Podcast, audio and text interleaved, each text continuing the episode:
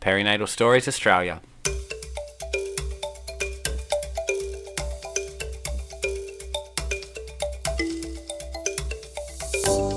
Welcome to Perinatal Stories Australia. My name is Rebecca, and every episode we provide a listening ear to the lived experiences of mental illness during pregnancy and postpartum. I hope this podcast reduces stigma, informs listeners about support services available, and inspires those on their own healing journey. More importantly, I hope you can hear these stories and know you're not alone. Thank you for being here to hold space for the stories we often keep to ourselves.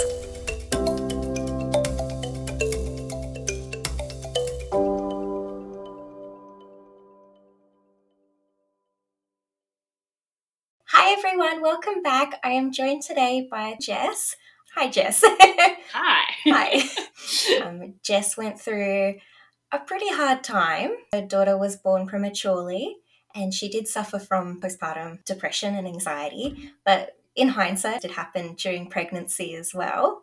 So Jess has such an incredible story to share, and I'm I'm excited to hear what she has to say. Not excited. I'm I'm You can be excited. I'm I'm honored that she trusts me to share her story. So thank you. no, definitely no. I've listened to like the other episodes and they're amazing. It's just yeah, so nice to get it spoken about. It's yeah, I think it's definitely not spoken about enough. How are you feeling? I'm nervous. I like I feel I feel good. Like I told my story many times. I think it's just like official. yeah, I think I've actually despite it being horrific at times, I think I have always been very Yeah. because I'm a psychologist as well. So I suppose that probably I don't know if it helps or hinders. um, sometimes I sort of was like, would be nice to be clueless. I'll start with pregnancy because I think that definitely um, is where it all began. Yeah. Um, I've always been a bit of an anxious person, but I've always felt it was managed well. Um, it didn't interfere with my life. Um, and that was sort of my that was my line. It, you know, I could still do everything. It was just at points I had that anxiety occurring. Um, and I have had a previous diagnosis of depression, probably like eight years ago going through uni and just it was just one of those really crappy times. So I did go on meds at the time, but I came off them quite quickly. Like I would say within sort of six months, I was able to come off them and I didn't have to go back on them again. So it was sort of quite a short term thing. Whereas anxiety has sort of, yeah, always lingered, but depression has not. Um, and I'm quite a positive person, which I think I really struggled with with pregnancy because it was just mind blowing the difference that I think I suppose I'm blaming the pregnancy hormones because it it literally started like the second that I fell pregnant essentially that I just lost all optimism. Um, Yeah. I was just such a wreck. But I suppose yeah, starting like early pregnancy, we had planned to fall pregnant. Um, I was going through my registration to become a psychologist. Being a planner, had planned to finish that and then fall pregnant. And we did. We ticked the boxes. Um, and we were really lucky. We fell pregnant quite quickly. Um, but I actually thought, hadn't realized I was pregnant. I'd taken a test too early. So it was negative, And then I had some spotting. So I had thought that I had my period. So I didn't really think much of it. And then I started to have symptoms. And I remember, like, it was vividly, I hadn't said anything to my husband. He'd gone to work and I went and took the test, glaring two lines. And I guess, like, from that instant, what I had envisioned was that movie scene of like doing the test and waiting and like seeing the really faint line, whereas it was just this glaring like two lines. And I literally was like, it was actually wild, like immediately just this overwhelming anxiety and just panic because I suppose yeah I wasn't prepared. I was I'd sort of taken it, but I was like it's not to happen. It's gonna it's gonna be negative. Um, and I just remember I called my cousin and I was hysterically crying and I was like I'm pregnant, like sobbing, and she was just like, "Didn't you want this? Like you were trying." And I was like, "But yeah, I do. But what do I do? Like what do I do now?" So yeah, so I was just a wreck, and it, literally from that moment, the anxiety just spiraled. And then I told my husband, he was just so excited, but I just was a wreck. I was instantly started to think like, "What if I miscarry? What if something goes wrong?" Still had spotting, so then that was stressing me out because I was like is this a miscarriage? Am I going to lose the baby? Don't get attached because it may not last. And yeah, and I remember it was probably about a week after I still had spotting and I was starting to get really stressed. And I went back to the doctor and I was like, can I get another HCG test? Because at least if I know it's rising, that will comfort my brain to some degree. Um, and I remember he said to me, it was just like a general GP, and he was lovely, but he was like, Look, like, yeah, I can do it. He's like, But if something's happening, like, we can't stop it. And I was like, No, I know that, but I just, yeah. I need the numbers to show that they're rising to make me feel better. So obviously it was fine, it was rising, but it just, I, I'm not a crier and I cried every day. At one point, my husband came home, like I think he's probably seen me cry. We've been together almost 10 years and I'm not a crier. So he has probably seen me cry like a handful of times the entire time we've been together. And I just remember he came home one day and I was hysterical and he was like, What's wrong? Like, has something happened? Like, I was only like a few, like probably a week or two post finding out or having a baby. And I was like, What if something happens? Like, what if something? And he's like, Has nothing has though? And I was like, No, but what if it does? Um, and then my original plan pre pregnancy was that I wanted to tell people quite early because I was like, If something does happen, I do want that support. But I couldn't. I just, I didn't want to tell anybody because in my brain, if we told people it made it real, and if it made it real and something happened, it would be worse, which is so illogical because even if we didn't tell people and something happened, it would still be horrific. Um, but I just couldn't. And then I think we were 13 weeks pregnant. And so we started to tell people, and they were just so excited. And I just remember thinking, like, I felt like I was faking it. I just. Yeah I wasn't excited. I was excited, but I wasn't. Like it was just this disconnect. As time went on, I did start to get more excited. It just it took time. And I never really had that connection feeling, which I think at the time I knew was okay and I know, I, I suppose I'd done a lot of reading because that's me. I like to be informed. So I had done a lot of reading and I knew that not everyone does feel that connection. Um, my cousin, she was actually pregnant at the same time. Um, and she, she, she had that, she loved being pregnant. She felt that connection to her baby. And whereas I just sort of said, like, I was like, I don't feel a connection. Like, I, I know I will love her when she comes, but I, at the moment, I just want her here because I'm so anxious and stressed that I can't fathom a real life baby occurring.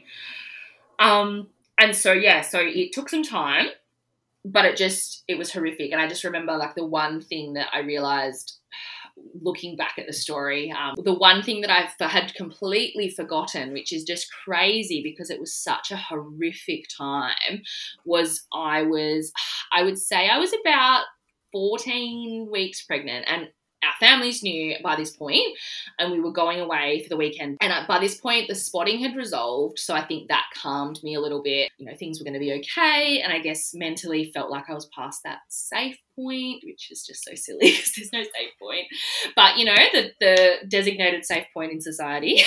um, but yeah, so no, I remember we were going down south, so I was driving, and we went stopped at a servo, went to the toilet, and I had the tiniest bit of spotting. Like it was, looking back, it was literally like a dot. But I just melted down and I, I got back in the car and I'd sort of shut down a little bit. And Troy was like, What's wrong? And I was like, Nothing, like it's fine. I didn't want to stress him out.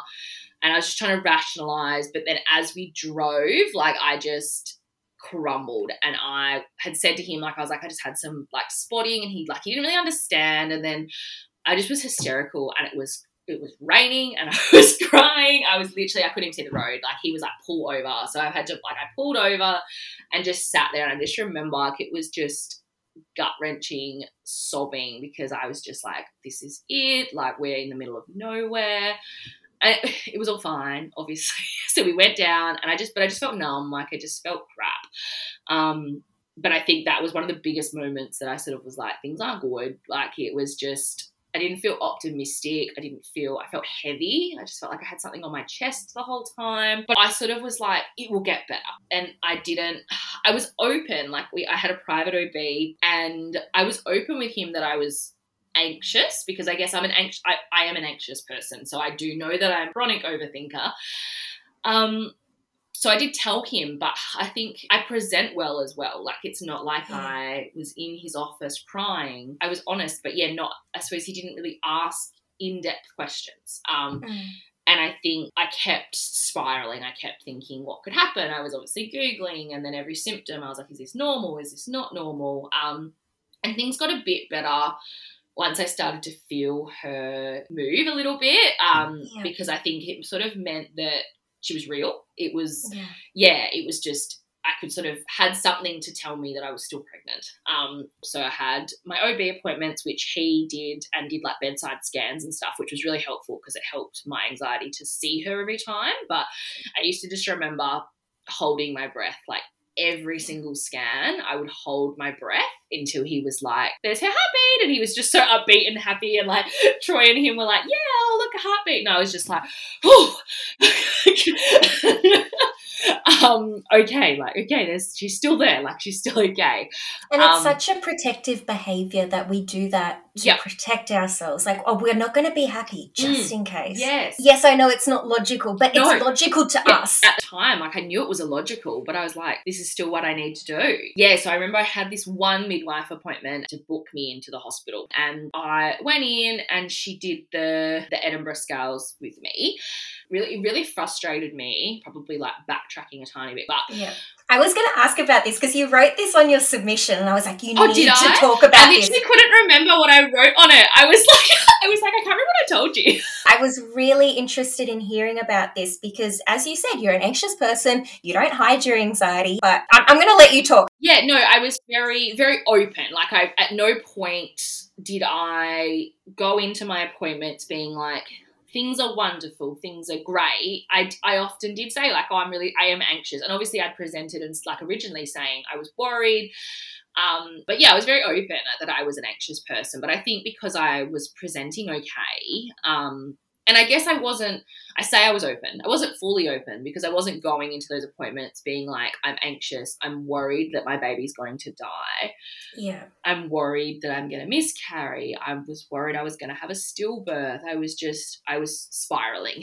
But I wasn't saying that, but I was just like. I'm anxious, but no one questioned me any further. So yeah, I went to this midwife appointment and I did the Edinburgh scales. And I also was open, I'm a psychologist. I know how to, like, not that I faked the scales, I'll say that now. Like, I, I was honest, um, but I could have. And Yeah. it's, you know, I know how these things work. Um, and it was quite interesting that people didn't click to that because I imagine there probably is people that do. Like, it's very easy to not tell the truth on them. So, yeah, so no, I remember, like, I obviously had no thoughts of self harm or suicide. So, you know, as, as, yeah, as a psychologist, I know that is a good thing. So I was already like, cool, you know, that's, I'm not worried for my own safety. But I remember the one question that I just, even looking back, was um, was like something along the lines of, "Do you cry for no reason?" And I was like, "Well, no, I don't, because I always have a reason." so I was like, "No, I don't." So I scored fine, and I, I said to her as well, like she was like, "How are you going?" And I was like, "Oh, look, like I am quite anxious. Like I definitely am like struggling with the anxiety." She didn't question me any further. And if she had have, like, I think I would have been open because I think at that point I was sort of starting to, I think it must have been about 20 or so weeks. I was starting to sort of realize that it wasn't acceptable. But then I think I was a bit, I was still in denial. Like, I was sort of like, well, if no one's mm. questioning me, it must be fine. It will be, it will get better. Like, it will be fine. I remember leaving and I was really angry because it was, it was ironic actually because I remember being like, well, I'm fine, but what if she doesn't question someone who's not fine? But looking back, I wasn't fine. Um, at all. But I was like, but yeah, it just really frustrated me because I think as yeah, as a mental health professional, it just how many women are slipping through the cracks. And at the risk of just having a conversation and sort of asking someone to expand on their anxiety could have made a difference because i think that was the point that i think if she had have asked me and i had have told her that they probably would have brought up medication. And looking back I probably should have been medicated. And just going back, sorry, to that question, yes, there's a reason to us, whether it's logical to other people, Yeah. it is a reason. Like, Yeah. I was crying because I couldn't decide on what nappy rash cream to buy my son. And I cried for a week Mm. Yeah. because I thought if I made the wrong choice, uh, you know, this is life or death for my baby. But there's a reason in my yes. But yeah, as you say, sometimes the questions aren't worded in a way that will prompt conversation. Like, okay, when they're asking me, you know, do I cry for no reason? I would say yes, because even though I thought it was a reason, I know yeah. they're not going to think it's about. So I was honest in that sense, but I knew to do that. Yeah, whereas I wasn't because I was like, well, actually, no, I'm crying for a reason. So Yeah. and then but then I think yeah, and I, you know, looking back, I probably should have. I, sh- I should have initiated the conversation, but then I was like, I was in no place. I was just, you know, I am now because I'm doing better now, but I wasn't. And it just, yeah, frustrated me so much. And I think it was, again, when I was like writing this all out, I remember reading it the other day and I was like, how wild that my mental health in pregnancy was worse than how my mental health was when I had a baby three months early. I actually coped better Mm. after she was here. Um, Yeah. because like the second they pulled the placenta out, I felt like myself again. It was absolutely insane. I just remember laying in recovery and I literally just felt like myself. It was like the weight had been lifted off my chest. I felt like I could be optimistic. You know, I went through the whole pregnancy so low, so anxious, and just so not optimistic. And I'm such an mm. optimistic person. So, yeah, that was about, yeah, 20 weeks with the midwife. And then, yeah, we hit 24 weeks. And yeah, again, that illogical feeling of like, 24 weeks like she's viable so if something happens then hopefully she'll be okay which is just yeah so ironic because she, Something did happen. something did happen um i went on school holidays and i had had a change of movements but i know that that's quite normal when you go mm. from like your daily routine from being at work every day to being on holidays so she was still moving but the movements changed a little bit but then i was like oh have they changed because i'm on holidays and I ended up at one point going in for a check because I hadn't really felt her.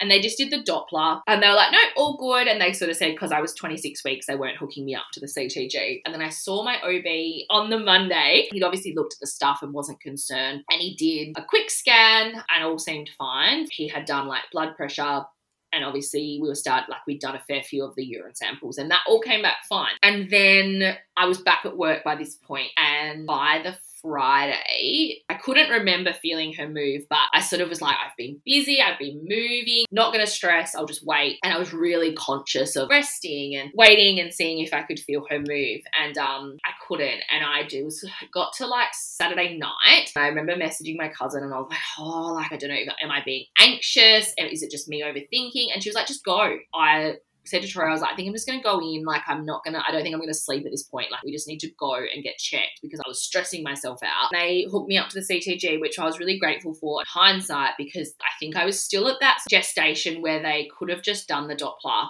and sent me on my way. So I'm just so grateful that the midwife that admitted me, she just put me on that. Because if they had have just done the Doppler, I would have got sent home and we would have had a very different outcome. But because they hooked me up to the CTG, they immediately like they found a heartbeat and some like movement, but they were like, Are you not feeling that? And I was like, not feeling anything. So I was like, obviously it's like so relieved because I was like, well, she's you know, she's alive, she's got a heartbeat and she's moving. And so they they were like, We're just gonna keep you for a little bit, monitor for a bit longer, and they'd done a urine sample and taken my blood pressure.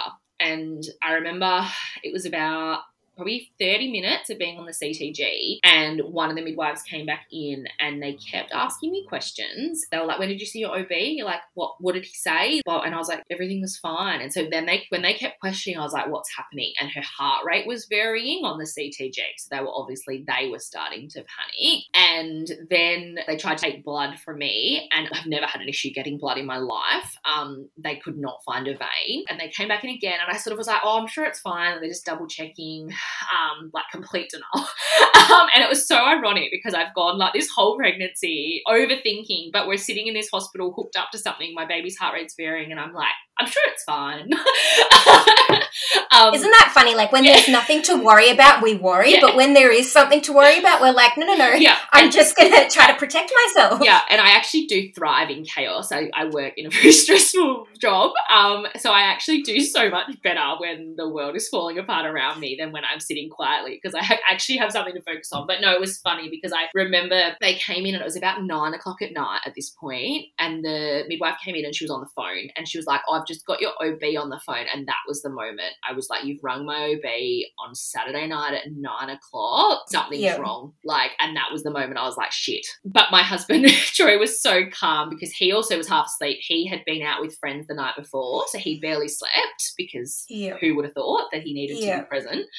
Um, so he was just sitting in the chair like half asleep, and he was just like, "Oh yeah, sure it's fine." Um, and I was that that was I was starting to get suspicious, and I'm hyper aware of like I suppose people's mannerisms and like the way they speak. But I just remember they started to get stressed, uh, walking quickly, whispering to each other, and I was just like, just tell me what's happening because I know something's wrong now.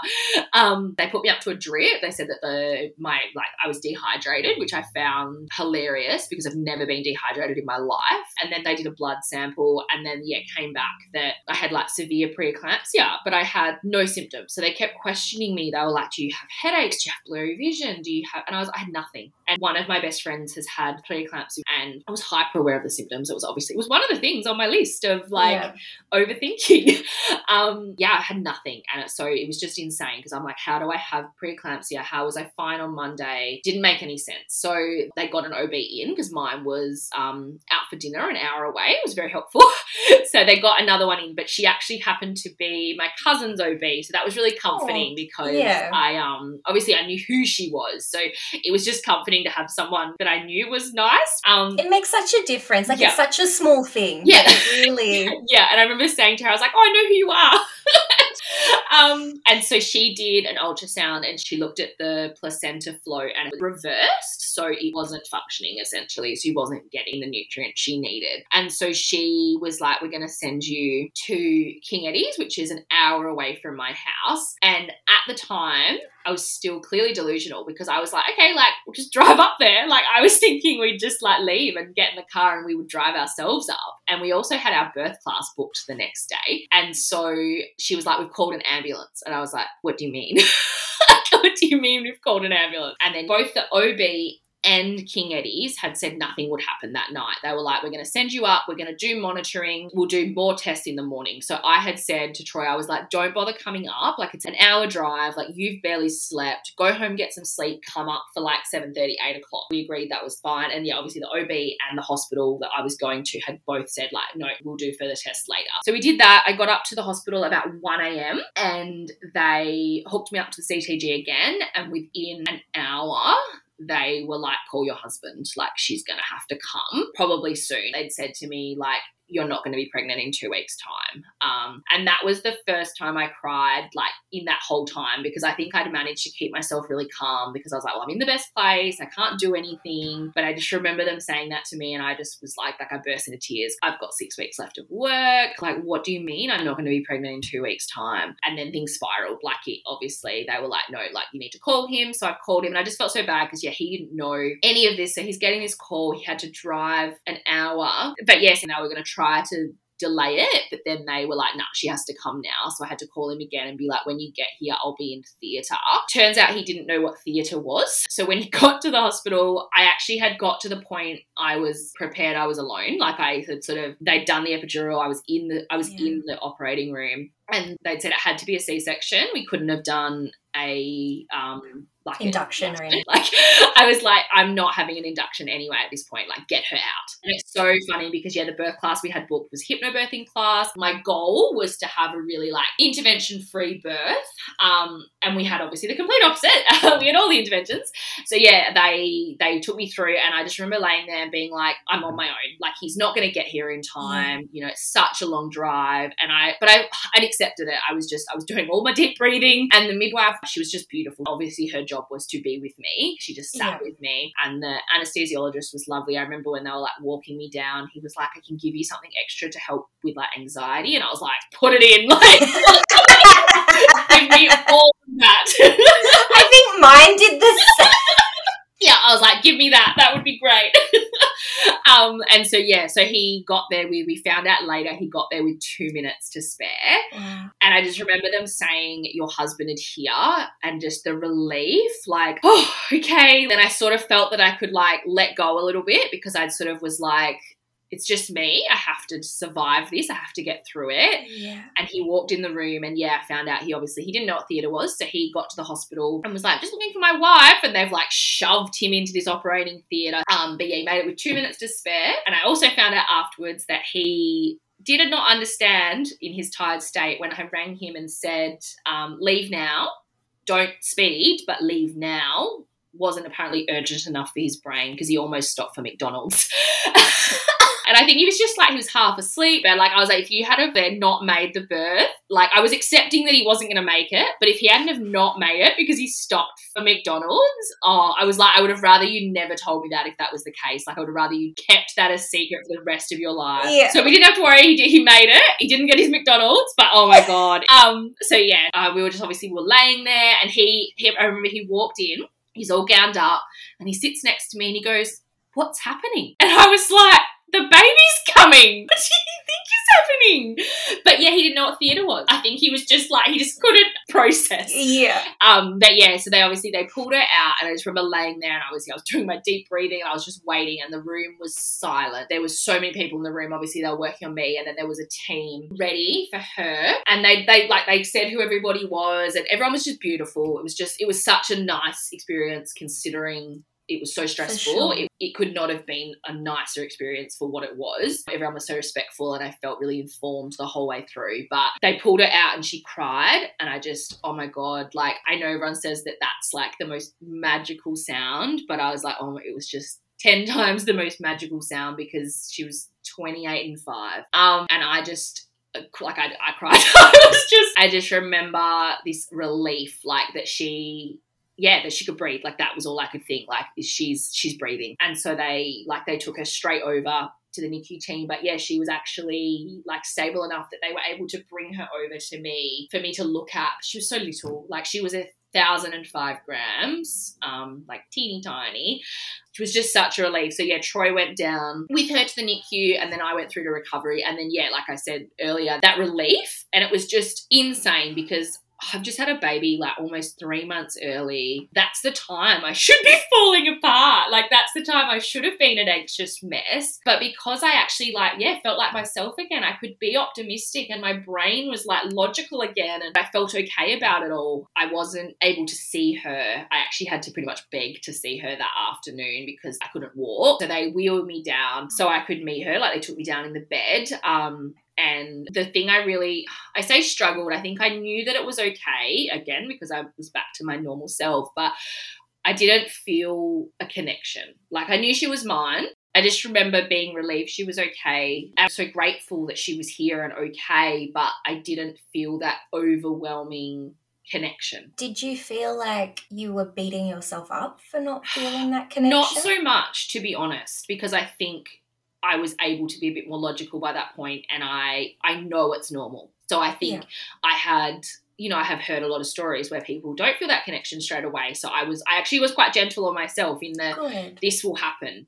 Um, the next day was probably the hardest in the hospital because I suppose I think I was just running on adrenaline because I hadn't slept, I don't know, 48 hours at this point. So I had slept Sunday night and then the hospital psych came in. So we actually got access, or I say we, I got access to a psychologist until Charlotte was 12 months old. So That's um, incredible. really, really good. So we Wow. got so many services, which obviously, you know, if we didn't have to go through this process, would have been great. But what we got was really what should, everyone should be offered. But yeah, I had a psychologist I could see, so she saw me that day, um, and I just remember thinking like, oh my god, I was a mess. Like I was in tears, and I just remember thinking, oh my god, like she probably thinks that I've lost the plot. But I remember a session, another session I did with her. I said something about like being a wreck that day, and she was like no, I thought you were doing really well. Like you were really like, okay, this is the plan, this is this. And and we didn't have to worry about work leave because we planned to have a baby. So I, I knew I had a year off. So I was able to just kind of call work. It was I still had work that I had to do. So we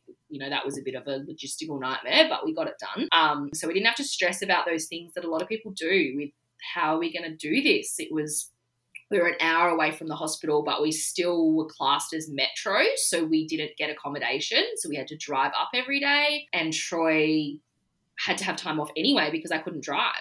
Um, so yeah, so it, you know that we were very blessed in that we we didn't have a lot of the problems that a lot of people have to manage, but. I yeah, I was discharged quite quickly. We're discharged less than 72 hours. And I remember being like, you have to keep me for 72 hours, but apparently they don't. Um, so I just remember like being like, oh, and they discharged me, like I didn't get discharged till four o'clock in the afternoon. And then they were like, oh, we've booked you a midwife appointment for 8 a.m. the next day. And we live an hour away. Yeah. So we had to leave home at like 6 a.m. the next day to like get up there. And I just remember like, couldn't you just keep me an extra night? And just we went down to the NICU to see Charlotte before we left. And just leaving the hospital without your baby is just horrific. It it just felt so unnatural. Um, Yeah. we left the hospital and I like held it together and we literally like I got in the car and I just sobbed like halfway down the freeway. And I remember Troy being like, What's wrong? And I was like, We just left her. But he had done that for like three days already. So he had had to leave me and her. So this was the first time I had to do it. And it did it got easier to a degree because we got used to it, but just that first time was just shit. Like going home and I just remember like walking in and being like, now what? Like, what what do we do now? Like and I really tried to not we had a potential three month hospital stay ahead of us with her. So potentially, you know, three months of driving back and forth and this being our life. So I really tried to not think of it as a whole. I tried to really just focus on like day by day, which really, really helped.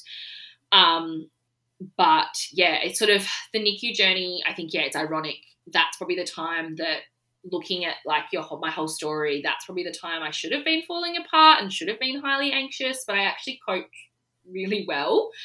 Um, I think because it was structured, like I do well with structure. I knew I knew she was safe. Like she, you know, she was with nurses and doctors. They were keeping us informed. We visited every day. We just got into a routine. Like it was, you know, express, drive to hospital, express again, hold the baby, express again, drive home.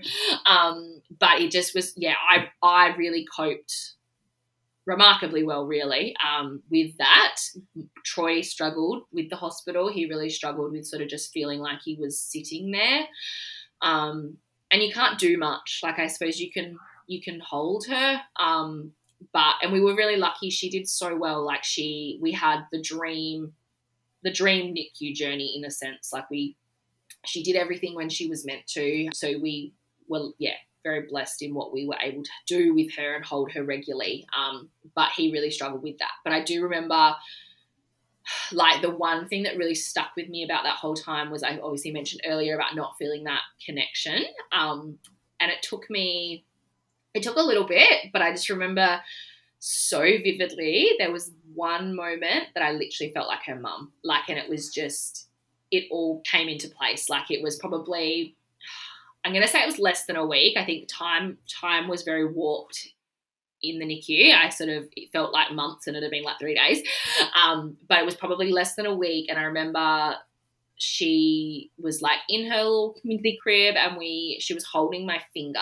and obviously it's a reflex like they grab your finger but we were like oh look she's holding our finger um and she yeah she grabbed my finger and we were neat like we were going home and so i went to take my finger out and she opened her eyes and like went to grab it again and so i was like well and i had this thing in my brain again it's so illogical but i couldn't leave if her eyes like i couldn't leave if her eyes were open because i was like i need her to be asleep because i felt better like because we had to not that i had a choice we had to leave at some point but i was like if she's asleep and settled i felt okay about leaving. So she opened her eyes and so i gave her my finger back and she closed her eyes again and it just so I stayed until she like released it. So she was obviously asleep, and I just remember like that was the moment that I was like, I'm your mom, you love me. And it just like such a such a core memory. That was really one of the biggest moment. That was the moment I felt that connection with her and felt like her mom and not just a bystander sitting by her hospital bedside. I actually felt like her mum. Yeah, it was just amazing. Um, and we overall had a 51 day stay in NICU. We had um, majority of the time was in the main hospital in Perth, and then we got transferred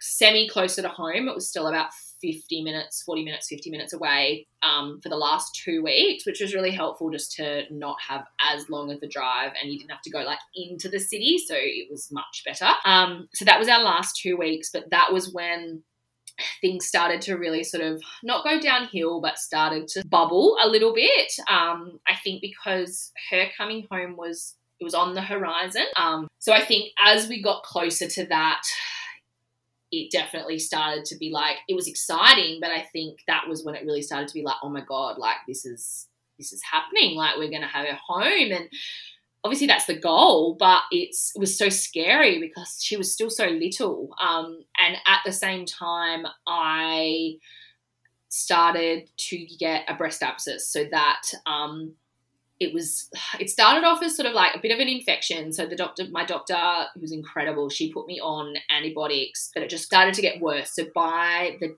day the day she came home i already had a doctor's appointment booked because at this point it was it was so big it was so uncomfortable i was in so much pain and i'd been on antibiotics probably almost like, like yeah two weeks at this point with no success.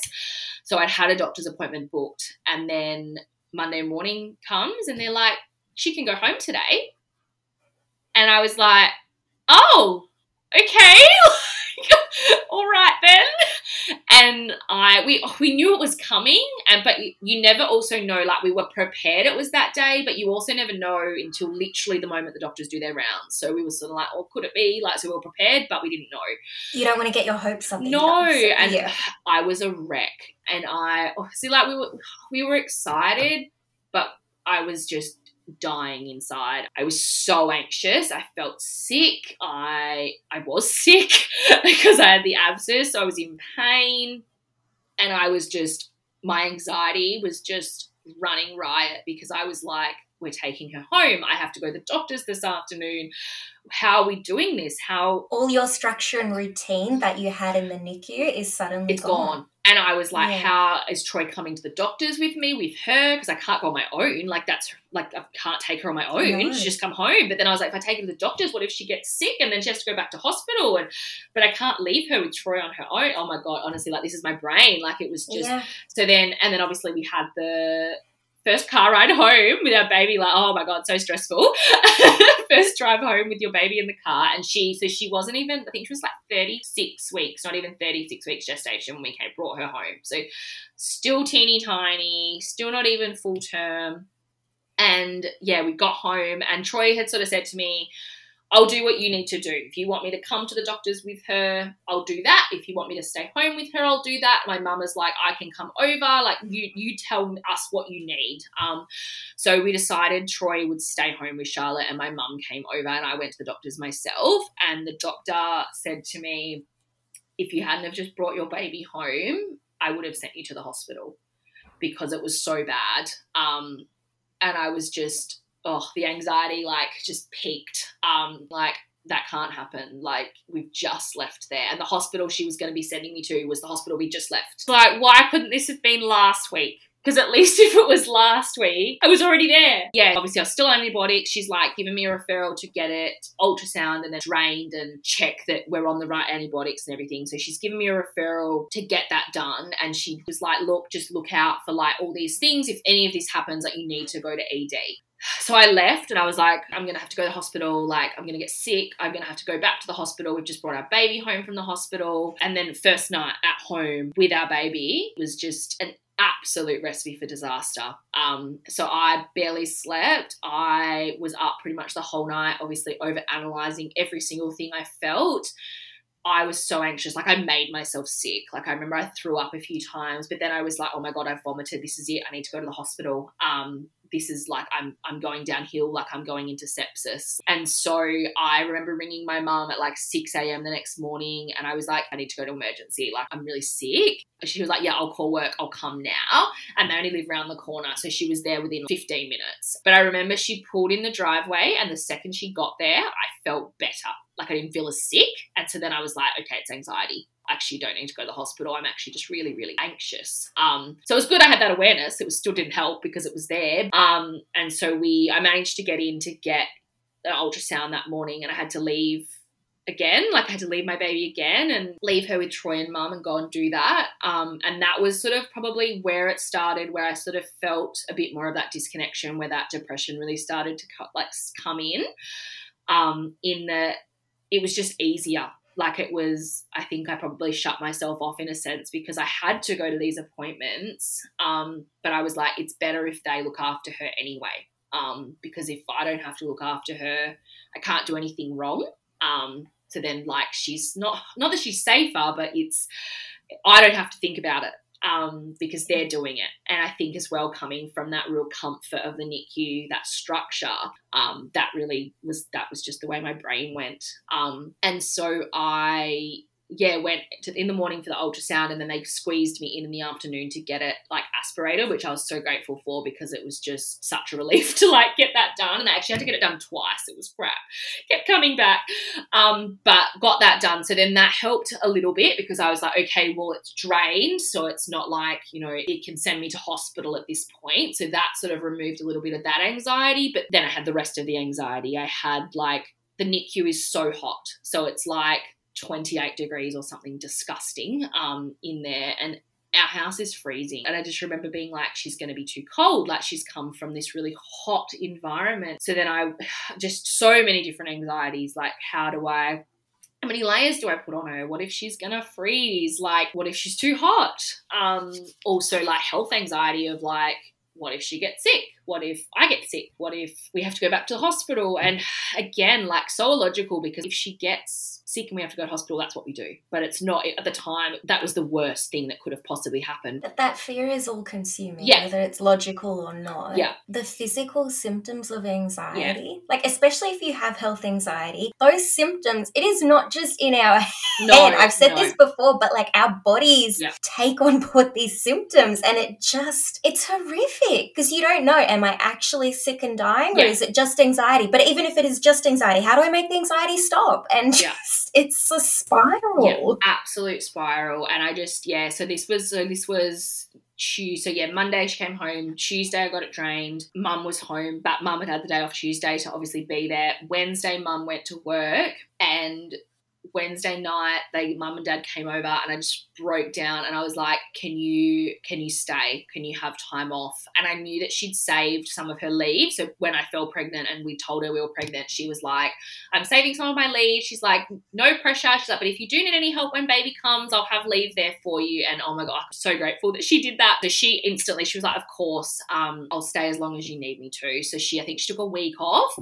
And I'm just so glad because poor Troy, like, you know, he he was doing everything almost at this point because I just wasn't functioning. And that was within like three days. It was just so fast. I wasn't eating, like I was barely sleeping. I felt sick, like, yeah, just that all consuming anxiety. And I had to go up to the hospital again on Thursday because Charlotte had an eye scan. Um, she um, had retinopathy of prematurity, which she's now grown out of, but they had to do regular scans. So we had to do them for a little while post um, leaving. And yeah, mum and Troy came with me to that because I was just like, I cannot do, I couldn't, I could not function. Like I managed to express, and I'm so grateful I was able to sort of do that. But I think that sort of really came back to that structure because I'd been doing that for so long already. I was like, well, this is this is the routine.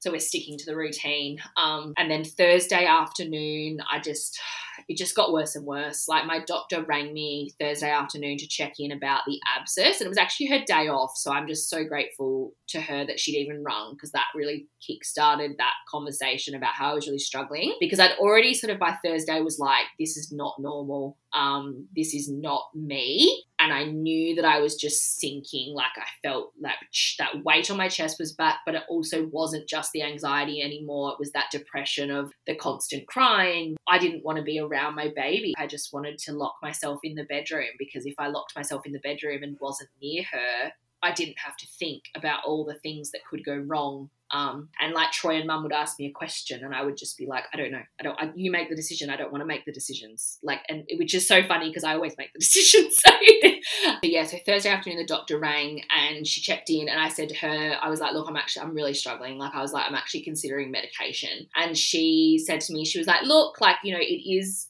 it's early days, like you have just brought your baby home. So she was very understanding, but she's also like, look, you have to be kind to yourself too. Like you have just brought your baby home. You've been through so much. She was like, but if you are really struggling and you need to see me tomorrow, ring in the morning and I will see you. Like I'm fully booked, but I will see you if you need me. And so just having that lifeline there, I was like, that's something I can cling to. So Friday morning came and I was like, no, this is it. I can't, I can't live like this. This is not acceptable. Um, and so I rang the doctor. She got me in, and um, I remember I wrote down everything. Like I wrote a list of what I was feeling because I was like, I know if I have to say it, I'll cry, and then I won't be able to speak. Um, so I wrote it all down and I literally got to her room and I was like, here, read this. Um, and so she's like read it and then she's talked about my options and sort of said, look, I normally wouldn't jump to medication, um, but you know, I, you know, she understood that I was quite self-aware of what I was feeling and um, she was like, I'm happy to obviously trial them, um, but she also gave me the option of the mother baby unit. And at the time, I was like, no, nah, like I and I'm you know I, I didn't end up needing it, but it was um at the time I was like, no, like that's no way do I need that. Like just yeah. Looking back, I probably could have been there. It um it was just the medication did work and I was able to get through it in that respect. But um and I think as well I was just the idea of leaving home again. I was like, we just got home. Like I just want I just wanted to be home and I'm such a homebody. So the fact that I had left the house every single day for 51 days, well actually longer than 51 days because I had appointments every day when she came home, I just wanted to stay home. Like I had literally the whole NICU stay dreamed of being home with my baby and just being in my pajamas. Um, so yeah, so she gave me medication and she just was like, look, you have options if you need MBU, like yeah. you know, come back. So she was brilliant. I'm just so eternally grateful that she listened and she understood that I needed that um, and she was just she she continued to be incredible like she's still she's still our gp and she just every time i see her i'm just like amazed by how wonderful she is. And i'm just so grateful because i know not everybody has that experience. I'm so grateful that i didn't have to fight to get help. Yeah. Um, and also i was really lucky that i was able to be self-aware even in that state that that wasn't my normal because i think what i what i found was that people around me even though they know that wasn't my normal, they were sort of like, oh, you've just brought your baby home. It's really stressful. And even like my mom, like she was there watching me cry all day and like be a wreck. And she was like, you know, you just need to get some sleep. You're sleep deprived. And I was like, I'm not sleep deprived. I'm getting as much sleep as I've always gotten. Like, I was like, this is not normal. So I suppose I had to fight for myself in that respect, but I'm sure they would have got there eventually. But I think they they it was it was such a quick timeline. Like even when I wrote it out, I was like it's like Monday to Friday, and it was just you know went from that anxiety there to full blown paralysis. Um, so yeah, so I started the medication. I went to the doctor's Friday afternoon, so I started it Saturday morning, and it was four days of half doses, and then full. So I knew it was going to take a little bit of time to kick in. So I just sort of was persisting. Like I just had to show up in some regard, I guess, and live life to the best I could. But I, yeah, like I'd barely eaten for like a week. Um, I remember the very first thing I ate was probably like properly ate was apricot jam on toast, and I remember eating it and being like, "Oh, I'm actually got an appetite." Like I actually like was able to eat it, and then I think I ate apricot jam on toast for like six months straight in the morning for breakfast.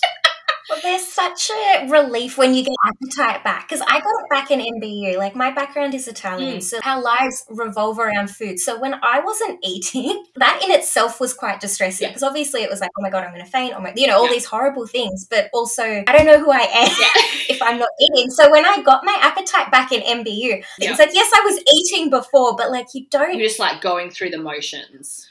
Yeah that that in itself is like such an exciting thing. So I'm glad you got your apricot jam. yeah, oh, it was so funny because I wasn't really eating. Then that was manifesting by me feeling sick because I was hungry, but then I was feeling anxious because I was feeling sick, and it was just this spiral. So yeah. you know, and obviously then that progressed in that I got my appetite back, and then I started to feel better, and so by the following Friday, so like a week, not even on like full meds, there's probably somewhat of like placebo effect, but I I did I felt better. Like it was it was slow, it wasn't amazing overnight, but within a week I felt some relief to those symptoms and just really was able to start to enjoy having my baby home and I think as well like you you build up this homecoming um in a sense in that your baby's in the hospital and that's so unnatural and the goal is to get them home but it it happens and then it's such a different environment. And you know i'm sure people who have full-term babies have that anxiety of bringing their baby home but we have i had all that health stuff as well of like how we keep her safe and they're so regimented in the hospital. It's like three hourly temperature checks and three hourly feeds. And we kept the routine in the feeds and stuff because I'm a very routine based person. Um, so that helped. And she's always been in a very good routine and quite a good sleeper. So we've been very lucky in that regard. But like the temp checks, it took even Troy at like as well, like it took us I would say like probably a good three, four weeks before we felt confident enough to not temp check her. Like, because you go through every three hours at the hospital, they're like, what's her temperature? What's her temperature? Yeah, it really did take a lot of time to get ourselves, yeah, confident. We obviously stayed home for a while because she, you know, she was teeny tiny.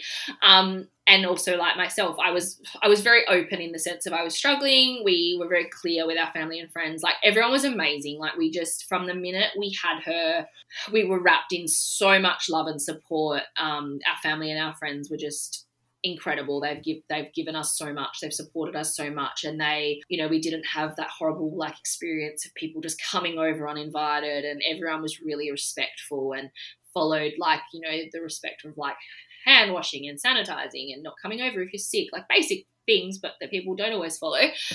Um, but we were very lucky because we did, you know, we were very wrapped in support. Um, like my mum, the whole time we were in the hospital, she had a day off or half a day or something a week where she was like, I've taken this time off and I'm coming over and cleaning your house. So every single day, every week she cleaned our house. And then like I came, we came home one day from the hospital and my dad was mowing the lawns and mum cooked us dinner almost every night. Yeah, it was just amazing. It makes such a difference. Yeah, and I remember like my cousin, she had her baby the same day as me, and she was yeah three weeks early. So we, the universe obviously just wanted us to go. We were going through it already, but the fact that it was the yeah. same day still blows our minds and probably forever will. But she, even though she went through her own journey and she, you know, she had her own struggles, we managed to still be there for each other in that respect. And she, like, she brought me these milestone plaques, like, straight. She must have ordered them like literally instantly, like the second I had her, because they came so quick. But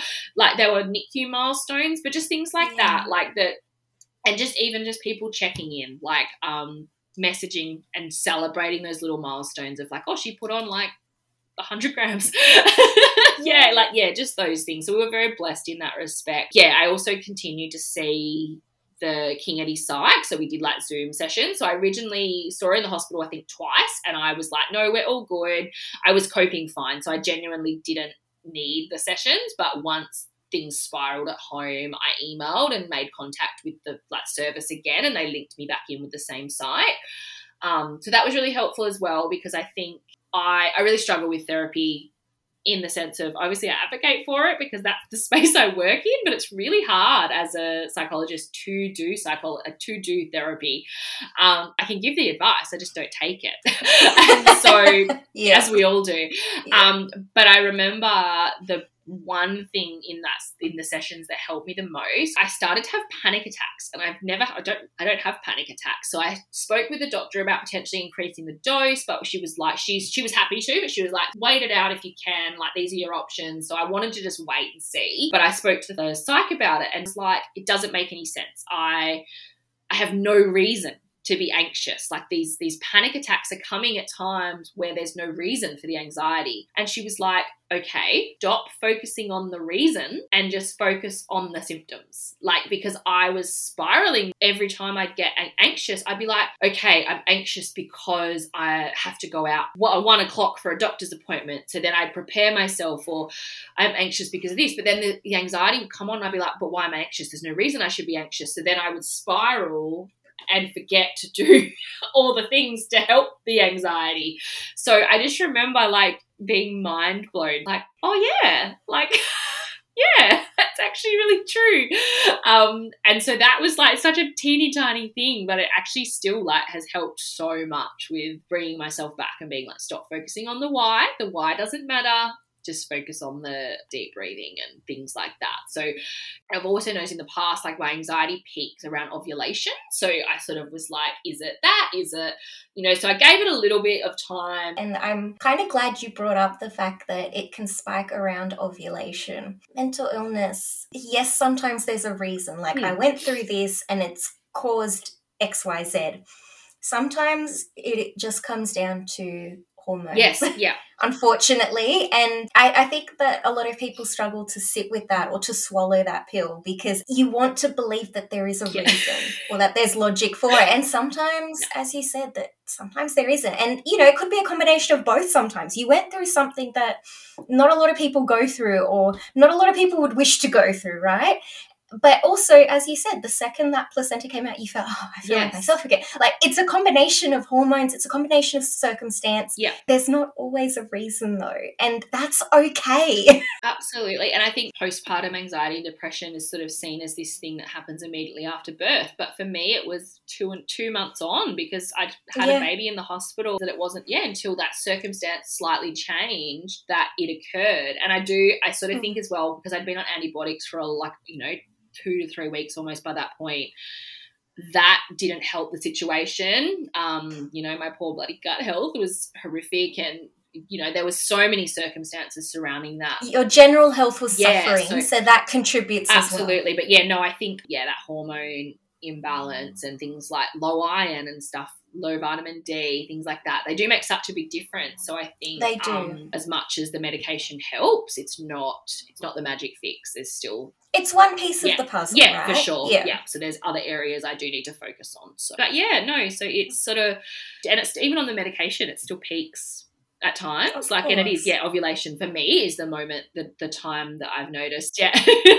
I'm on it currently, um, and if I if I'm on it for the rest of my life, it is what it is. Um, I think you know I will probably attempt at some point to potentially go off it down the track. Um, but I'm in no rush. Like it, it's it's working. so I will take it as long as it needs to be taken. I think I was I was lucky to be quite self aware that I got medication quite quickly. Like you know, from Monday to Friday, I was medicated by Friday, and she was home on the Monday. So I I hate to think what would have happened if I had have left it longer. I think it would have it would have got quite bad. It was already bad, but it would have got much much worse. Yeah, so I stopped seeing her just before Charlotte turned one and I felt like I felt really good. And I still am doing well. Like I have my moments, like I think everybody does. But in the sense of like my motherhood journey, I feel like looking back compared to how I did, like obviously, you know, that connection didn't come straight away, but I'm so connected to her. Like I just am obsessed with her. Um, yeah, I feel confident in my ability and I can make those decisions of like, is she too hot? Is she too cold? I can, you know, dress her. I still have moments where like, you know, the weather changes within two seconds and you're like, oh my God like how do you dress your child when the weather changes? Um, so it's still there, but it's it's better. Um, it's not all consuming. It's sort of a very quick thought, and then it's it's resolved. Um, and I think the health anxiety has really resolved a little bit as well. Like it, again, it's still there. It's, I think it will be something that's probably always there in some regard. But she's at daycare. We've, we're ticking off the bingo card of illnesses, and we have been so lucky in that she's handled every sickness so well. And we just didn't know. And I think that was a bit of the anxiety as well of like, she was born three months early. Like, what's her lung capacity? Are we going to end up back in hospital? Because that is actually so common with well, all, lots of kids, but prems especially are so, you know, have that high likelihood of ending up hospitalized. So, so far, like, touch wood, we have been really lucky. She has she's thrived. She's you know gotten sick, and we've had moments where she has been quite unwell, but we haven't been hospitalised. Um, I think every sickness anxiety gets a little bit better. Um, That's exposure. Yeah, yeah graded exposure therapy.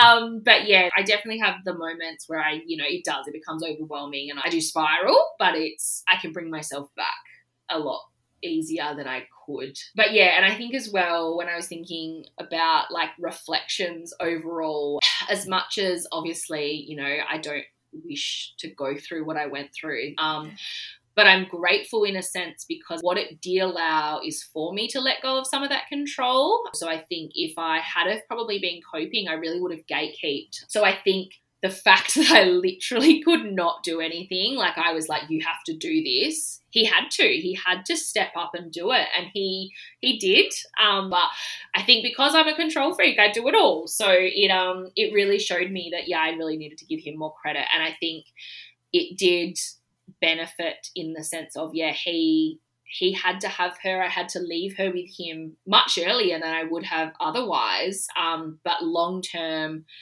it meant that I could leave her with him and not feel that overwhelming anxiety that I know a lot of women go through. So it is it is a struggle, but it's yeah, it was less overwhelming than it could have been. Um, but yeah, I think the one thing that really did pop up, I think actually when she started daycare, was I really struggled I, was surprised at how much I struggled because I I knew I would be like, oh my god, it's her first day of daycare, like you know, it's a big moment. Um, but I thought she would get upset. She, I literally put her on the ground. She looked at me and crawled off, like catch you later. And so I was like, all right, bye. Like it's like I left and I got in the car and it, I burst into tears and I was like, what is wrong with me? But it was that it reminded me of leaving her at the hospital, and it just was so crazy of those I've had a few times where there's been little things pop into my life that I'm like, oh, like it's definitely still there. It's still a trauma that occurred that I I coped with, but it was still it was still big, and it's still I'm sure will continue to affect my life in many ways. Um, and you know we have our moments. She's definitely in like full toddler stage now, where she's having her lovely little meltdowns, but there's just there's not a day that's gone by where like we'll sit on the couch in our pajamas and it's just I'm like we get to do this. Like we can we can cuddle her when we want to um, because at the hospital you can't you, you know you can hold them but it's sometimes they can't be held as long because they need to be like resting. And so yeah just the fact that we get to do what we want with her because she's ours and she actually can be ours is really nice. Um, but yeah, and I think um, one of my best friends, her daughter a few years ago went into the NICU as a full term baby, and that was just so helpful to have her her understanding of that because I think unless you've been there, you don't you don't get it. Um, and everyone, despite the fact they didn't get it, they still gave me everything I needed um, in that moment. But having someone that understood, like I remember messaging her at one point after being home and being like, will I stop being so anxious and stressed about the fact that she's home at some point? And she's like, yes, like you will. I promise. um, so yeah, I think we were very lucky. Like we, yeah, continue to have so much support. And she just, yeah, she's just the most beautiful little girl. Like she's just, she's thrive and she's just yeah she's just the light of our lives. Like light of everyone's life. She's very spoiled but we're very grateful for her. But yes yeah, so it's my life story i think. Oh my goodness like you know you sort of think of it in chunks but then yeah all put together like we i lived this and you did, i'm on the yeah. other side now but it's still there and it's still yeah it's i'm very grateful i'm here to be able to tell my story but it's yeah it doesn't feel like when when I sort of say it or read it, I'm like, oh goodness, it just doesn't even seem like something I went through. Like it just seems too crazy. You're that far distance yeah. from it now. Yeah. Yeah. Um, the advice that I actually have given to some people already that are pregnant, um, you know, I think it's, it's just it's a real struggle because I think the conversations when you say you're pregnant, you don't want to be the person that's like, negative about it, but people focus so much on the pram and the car seat and the, the nursery. But I've said to people, like, talk to your family, your friends, your partner about what to look for. Um, because I think for me, if I wasn't self aware, it would have taken a lot longer for someone to notice I wasn't okay because you know, they all meant well. They were like, you know, you just need to have a sleep. You're tired because, yeah, you're sleep deprived because you've got a baby, but that's not normal. Like, you, if you're crying and not wanting to be around your baby, like, that's not okay. Like you're not yourself. Um, so I think talking to your support network about what to look for before you have the baby and what what that support can look like would be so important because I know that if I hadn't have noticed there was something wrong, I would have had to wait for someone else to figure it out and then they also like they wouldn't have known how to speak to me, how to bring that up. Just have to say to yeah. someone like, I don't think you're coping. And if you're not recognizing that, you're not going to be accepting of it. So I think having those conversations yeah. before you have the baby is yeah. so valuable. But yeah, I think having a bit of a having a discussion, having a plan about what what is the strategies if this happens. Um, just thinking about your postpartum. When I have spoken to people about my experience with people that have had babies, they're like, oh, like I suffered from that. But people were saying, like, oh, you're doing great. And they're not. So I have tried to be really open with that and you don't want to scare people, but you also, I think, yeah, we as a society, we need to speak about this and be prepared that it's not you know, it may not go the way you plan. So, what's the strategies in place for that? Yeah, what can you do to put a ease that pressure on yourself. So I agree wholeheartedly. That is very solid advice because I think even if things do go well, having a plan is still important. You know, being able to say, how am I going to get sleep? How am I going to be fed? Am I cooking every day? Like to know that in advance helps everybody in the family. Yeah not just the mom. Yeah, exactly. And I remember like mm. the first night we had Charlotte home, I was obviously like a wreck, barely sleeping, and she was on three hourly feeds. I remember it was like the middle of the night, and like Troy was stressed, I was stressed, and I remember like waking him up, and he just was frustrated because he was tired, and he was like, "I'm not going to be able to do this when I go back to work." And I remember being like, You're not going back to work for like six weeks. Like, why are we having this conversation now? But it's it wasn't really something we had discussed and that was even preparing we were bringing a baby home. And so once i felt better we sort of we planned it out. So i was up every few hours expressing anyway so he would do like the 10.30 at night feed and I'd go to bed at like 7.30 and then I didn't have to wake up until like 1 a.m. So we, yeah, we had a real schedule so that he managed to get sleep before work, but I managed to get sleep as well because as much as I was like, yeah, okay, you've got to go to work, but I also have to look after a baby. Like just because you're at work doesn't mean that that's more important. And he was brilliant. Like we, you know, and we're on the, again we're on the other side now but yeah we, we still we're very good communicators and we still had to sit down and have that conversation. Yeah i think it's so important to have those conversations around that logistical stuff. Um, obviously the pram and the car seat is also very exciting but it's the logistical stuff is more important. So i think for pregnancy focus on your mental health. I think yeah if you're struggling with that level of intrusive thoughts like that I was and the anxiety, then yeah, it's not it's not normal. It's not something you just need to push through. I, I think that is very solid yeah. advice and I can't begin to thank you for coming on and sharing so openly. I barely had to do Yeah, sorry, I, I just like blabbered. No, don't time. be sorry. I love it. Because like I think, okay, I need to ask this question. And then I build myself up and anxious. I'm like, okay, ready? I need to ask a question. I didn't even have to do that. That was brilliant. Thank you. Thank you so much.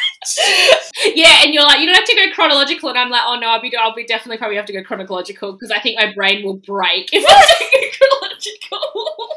so no, thank you so much for having me on. Like I said, I've yeah listened to the podcast episodes out so far, and I've like spoken to like my friends and stuff about them, and I'm like. It's it's devastating. Like some of the stories I've heard that you've been like people that have had to fight so hard. I didn't, you know, I didn't have that, but it's giving people the skills and the knowledge to do that though is so so beneficial. It comes from people being like able to share their stories and i know that's not always easy. It takes you've sort of got to work through that yourself before you're willing to share it but 100% it does make all the difference and i think long term it will collectively you know make such a difference to people. Thank you to all our listeners for holding space for today's story. If you like this episode, please leave a review and rating to help me bring you more amazing content. Join the conversation and be featured on the podcast by sharing your story through my website, perinatalstoriesaustralia.com. If these stories are a bit too much to listen to or to read right now, then come back another time. Protecting your mental health is the number one priority. As always, this podcast and its associated blog and social media accounts is not a substitute for therapy or for getting help. No medical advice is provided, only lived experiences. If any of this does resonate, though, please reach out to a medical professional. See you next time.